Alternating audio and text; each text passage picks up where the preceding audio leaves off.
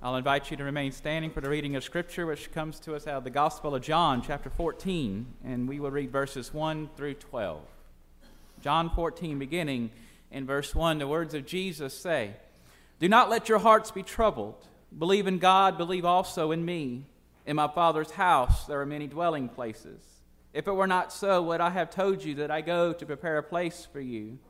And if I go and prepare a place for you, I will come again, and I will take you to myself, so that where I am, there you may be also. And you know the way to the place where I am going. Thomas said to him, Lord, we do not know where you are going. How can we know the way? Jesus said to him, I am the way, and the truth, and the life. No one comes to the Father except through me. If you know me, you will know my Father also. From now on, you do know him and have seen him. And Philip said to him, Lord, show us the Father, and we will be satisfied. Jesus said to him, Have I not been with you all this time, Philip, and you still do not know me? Whoever has seen me has seen the Father. How can you say, Show us the Father? Do you not believe that I am in the Father, and the Father is in me? The words that I say to you, I do not speak on my own, but the Father who dwells in me does his works. Believe me that I am in the Father, and the Father is in me. But if you do not, then believe me because of the works themselves. Very truly, I tell you, the one who believes in me will also do the works that I do, and in fact, will do greater works than these, because I am going to the Father. This is the word of God for the people of God. Thanks be to God. I invite you to be seated. Let's pray. Lord, open our hearts and minds by the power of your Holy Spirit. Lord, as Scripture is read, as word is proclaimed, help us hear with joy what you say to us this day in your name. Amen. Today we begin a new worship series.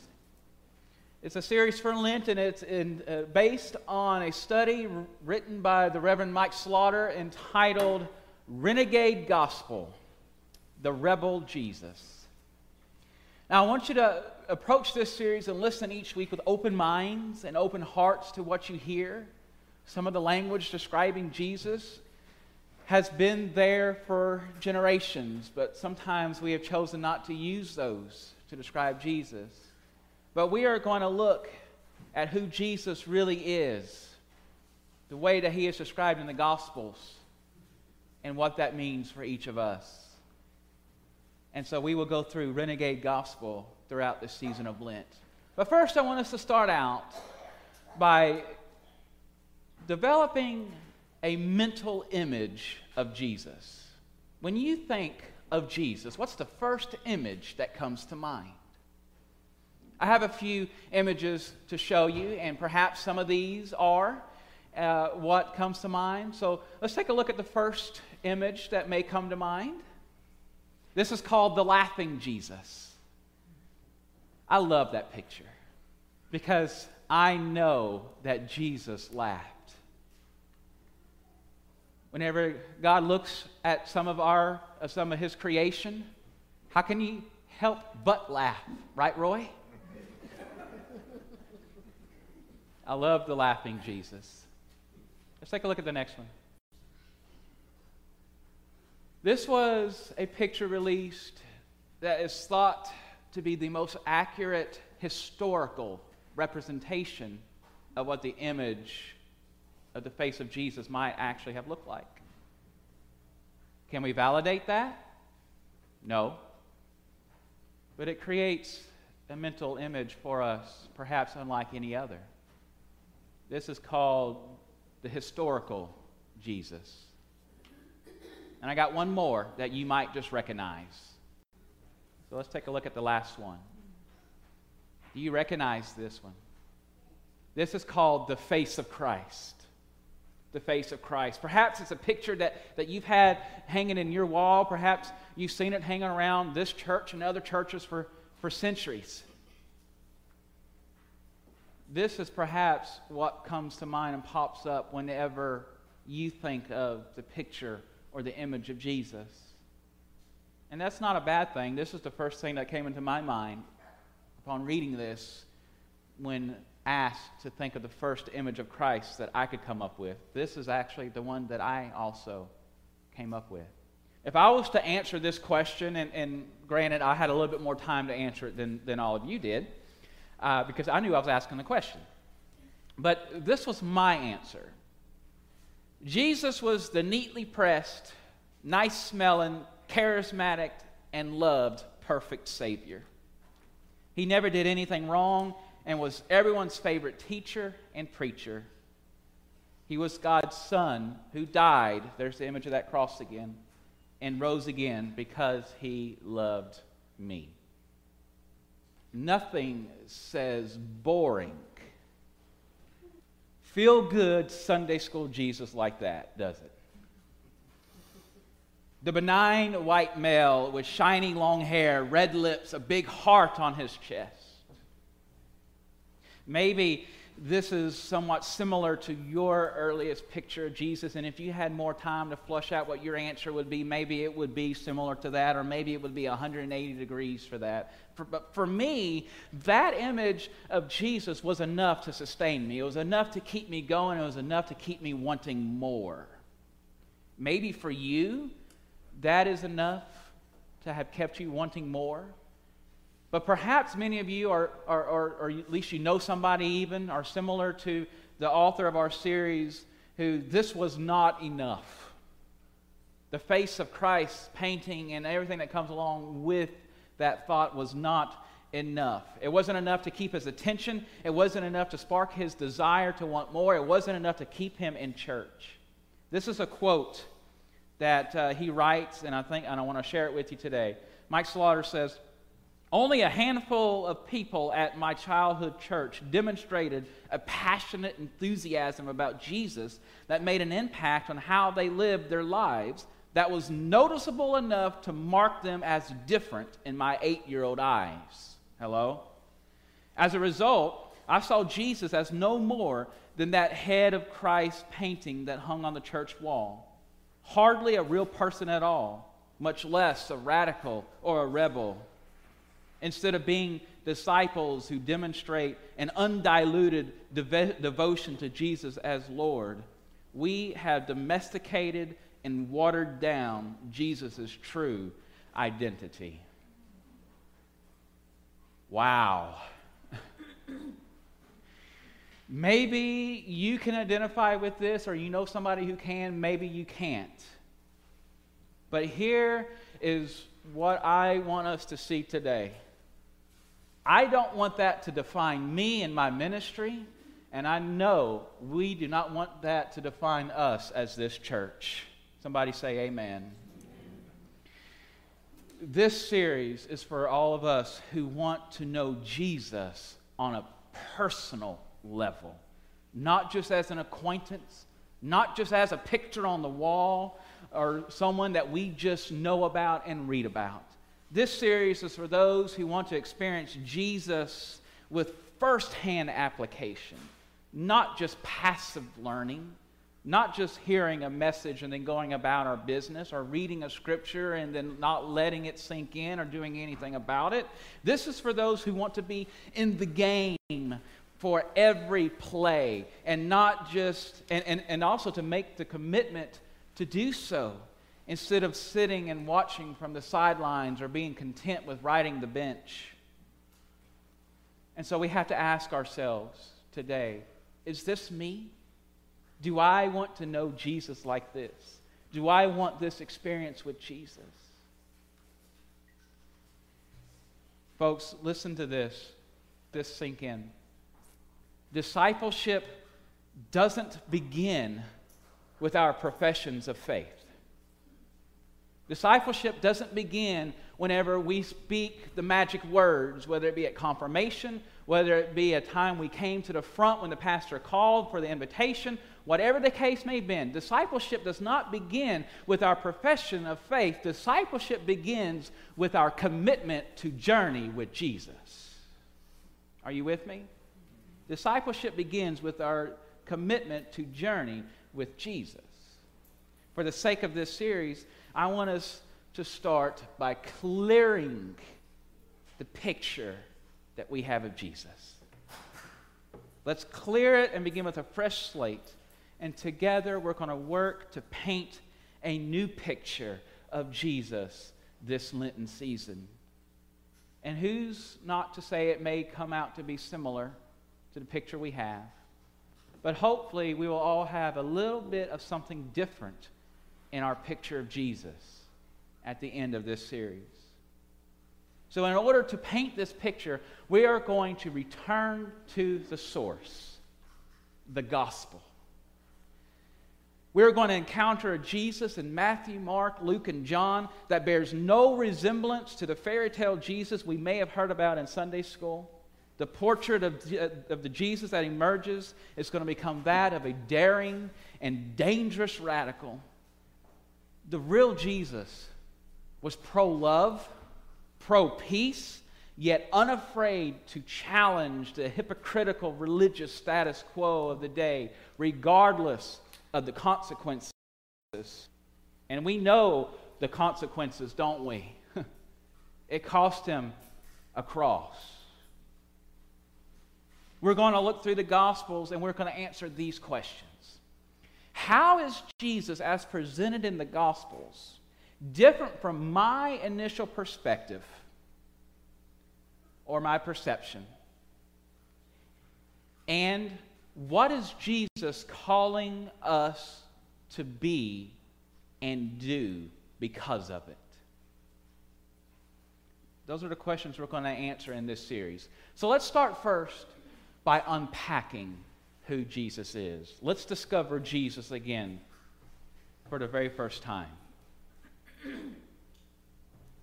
Jesus was a member of a marginalized and persecuted minority.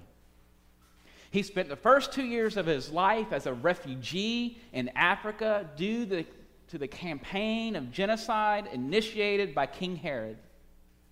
His mission was seen as heretical by the religious correct and subversive by the Roman political forces that occupied Palestine.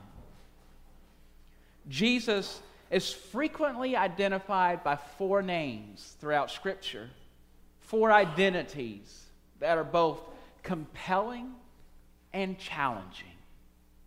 We're going to look at those four identities today. The first one is this Jesus is the Son of God. Jesus is the Son of God. This means he carries the genetic code, the DNA, the very essence of God the Father. Jesus is a chip off the old block serving as a, as a visible picture of God, of a God who would otherwise be invisible. Jesus is the exact representation of God's being and the living expression of the Father's heart. This is my favorite way to describe it. Jesus is God with skin on. Jesus is God with skin on. Jesus took religion out of the temple and made it accessible to all people. Have you ever noticed that all of his sermons, except for one, all of his sermons took place outside on hillsides, on riverbanks, on mountainsides, in homes and even in boats. Have you noticed that? In fact, there's only one time offhand that I can think of that we can come across in Scripture that Jesus actually preached in the temple, and that's when he was 12 years old. And he held that group of priests' attention like nobody's business at 12 years old. Jesus was boldly demonstrating that a building was not and is not required to know the Father, but He was the only way we could truly know God. And you know something, sisters and brothers? To this day, Jesus is the only way that we can truly know God. His proclamation in John 14, 6 backs that up. It's one of the most quoted scriptures of all time. Perhaps it's some of your favorites. Perhaps it's one that you have quoted yourself. And I want you to listen closely today because we're going to talk about this verse for a, a, a, a few seconds, but I want you to listen. Far too often, we religious folks use this proclamation as a fence. We use it as a border to define who is in and who is out. But I do not believe that this was the way Jesus designed this quote or this message he was preaching this day to work. I do not believe that was Jesus' intent here. What Jesus was saying was that we will never know the love of God as a parent, as a father, except through Him. We will never know the love of God as a father except through Jesus.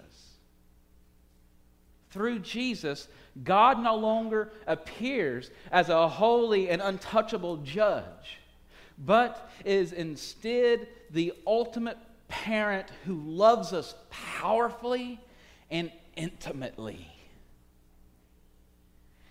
Jesus is saying that the only way to experience and know the pure, unconditional, unwavering, never failing, and undeserved love and grace of God as Father is through me. That's what I think Jesus is saying.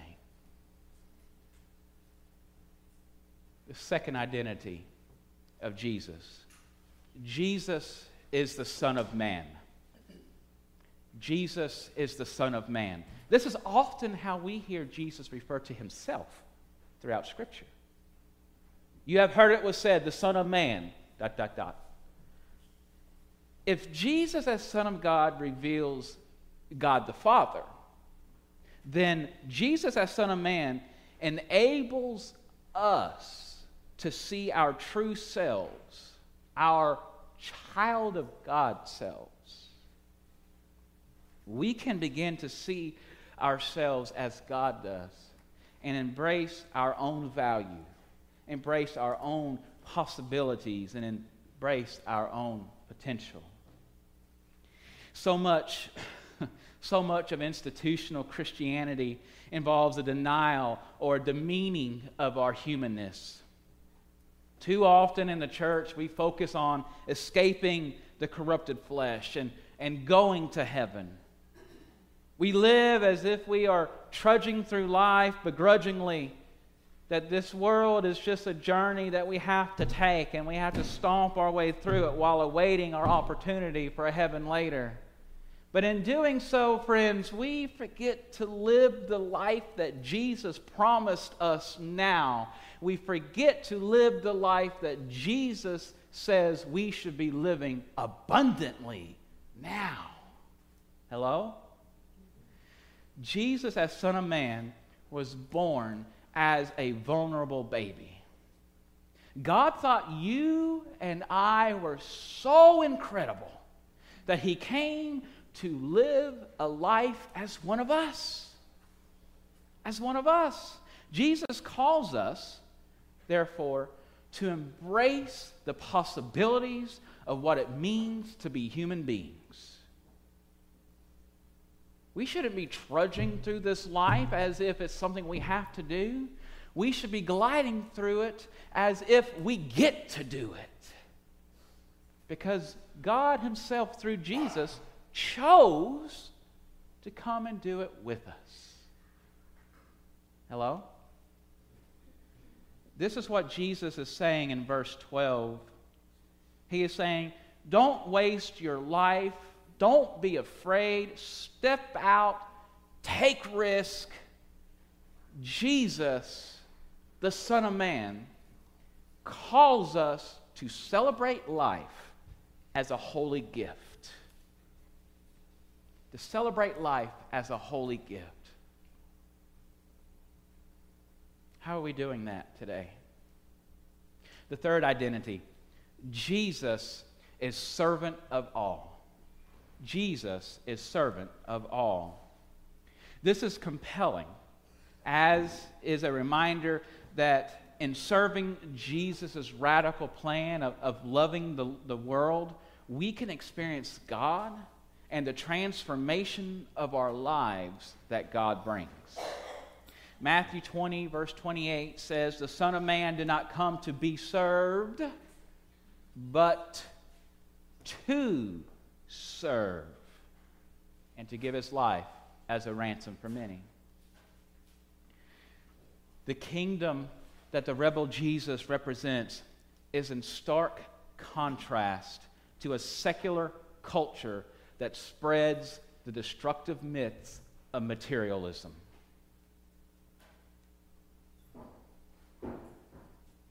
Therefore, follow Jesus and we serve God's purposes.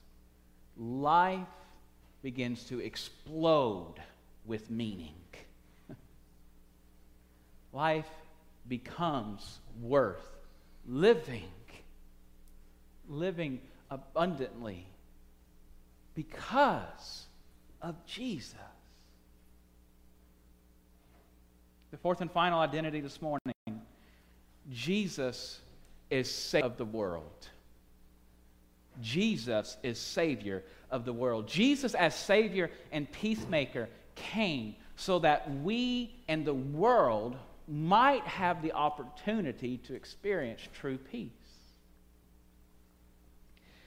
I don't know how you feel, but I know that I need the true peace that Jesus brings. And the true peace that can come only from God through Jesus. If any of you are like me, you feel a sense of, of, of overwhelming, sometimes blinding, uh, blinding outrage whenever you hear about the persecutions of Christianity today, do you not? How many of us just want to grit our teeth and say, Why? Why can't we live in peace? Why does some power hungry ruler across the world think it's okay to invade a country and kill innocents just for power, prestige, and for blind meaning?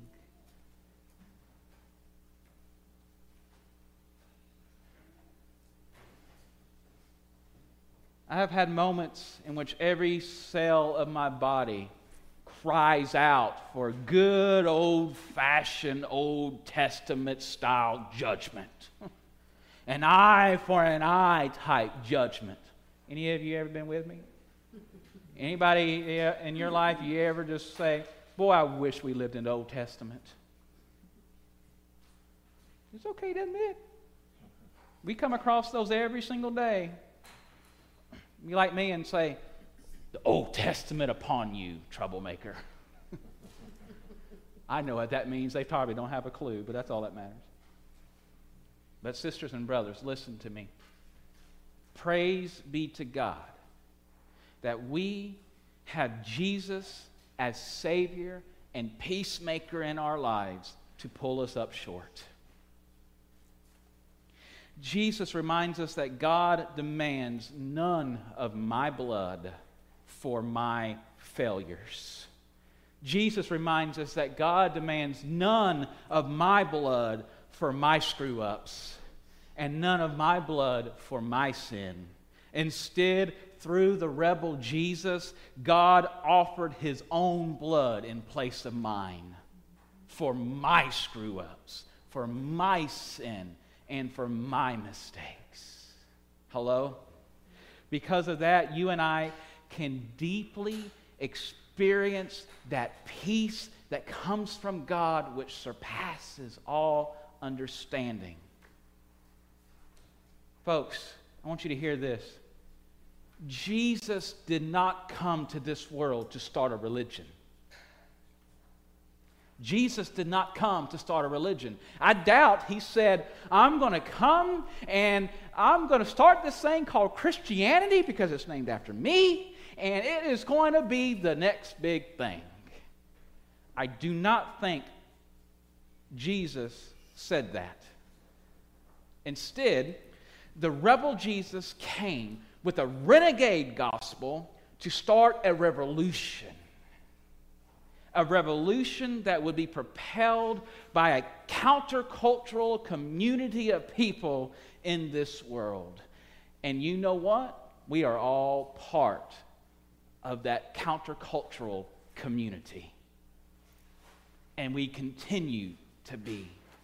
And you and I are invited to be a crucial part of what it means to spread this renegade gospel started by the rebel Jesus